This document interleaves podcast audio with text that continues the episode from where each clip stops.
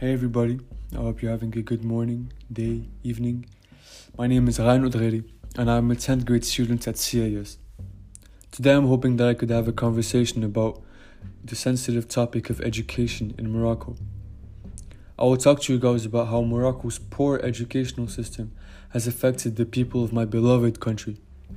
First of all, you might be asking yourself, what is so wrong about education in Morocco, Ryan? Well, it's a complicated issue. Moroccan schools have a traditional preschool, primary, secondary, and university level system. The problem is that being a mildly poor country and having most of the population live in rural areas, schools are not very accessible near, uh, say, mountainous areas. Although major advantages, advances have been made over the years by the Ministry of Education, 69,000 children still don't have the privilege, privilege of getting an education and 1.1 million teens and children have not received any primary or secondary education. This has been a problem for a very, very long time, considering that 10 million people are still illiterate in Morocco. Now, to switch gears and get into our first story, I interviewed my driver about his education and asked him several questions. However, before we get into that, here's a word from our sponsor.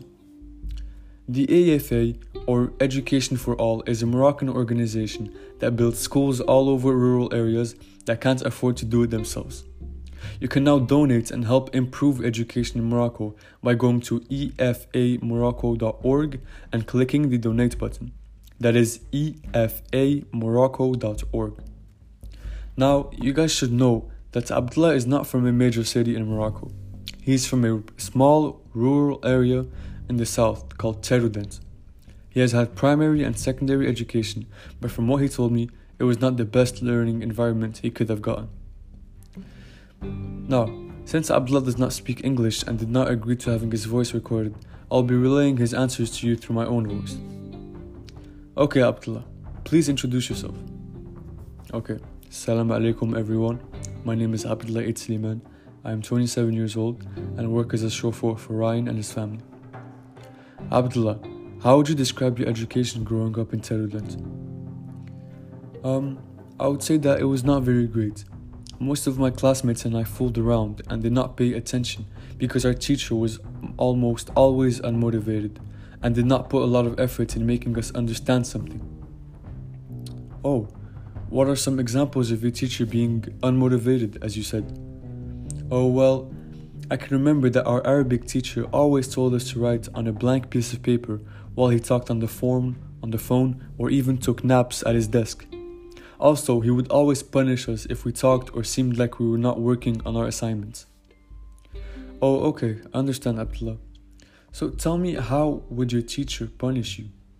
Well, it is known that in all Moroccan public schools at the time, teachers would take a ruler, a water hose, or even an olive tree stick and they would beat your fingers, toes, or even your bare back. Ow, that seems painful. Now, the last question What do you think you could have done with your life if you had a better education? Oh, haha. That's a very good question, you know. I mean, I know one thing, and that is that I would be able to take care of my family better. With my father being dead and my brother being disabled, I have to send off half of my paycheck every month so that my mother can take care of my sister and brothers. Whoa, I didn't know that, Abdullah. I couldn't thank you enough for sharing this information with me. Alright, before we end this segment, I actually asked my dad, who is nearly twice Abdullah's age, about the school punishments in his day. And he told me that they would wrap around uh, a rope Yes, a rope around his feet and legs, irritating his skin and preventing him from kicking. Then they would use a hard wooden stick to hit his toes repeatedly. All I have to say about that is that I thank God for being born in the 2000s. Alright, for our final segment, I asked my grandfather about how poor education led to Moroccan youth becoming thieves and criminals.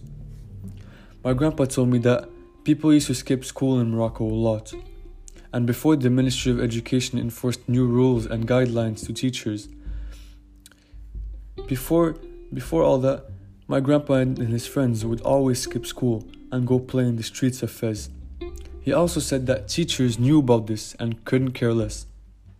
To get to the point, my grandpa told me that skipping school and going on the streets was not a huge issue as kids. However, when he entered his teenage years, he and his friends started getting influenced by beggars and homeless people that gave them drugs in exchange for money or just some company. He said that it was so bad that more than half of his classmates died of drug addiction by their 40s. Luckily, he was never hooked on those dangerous drugs, but could have easily ended up like some of his classmates.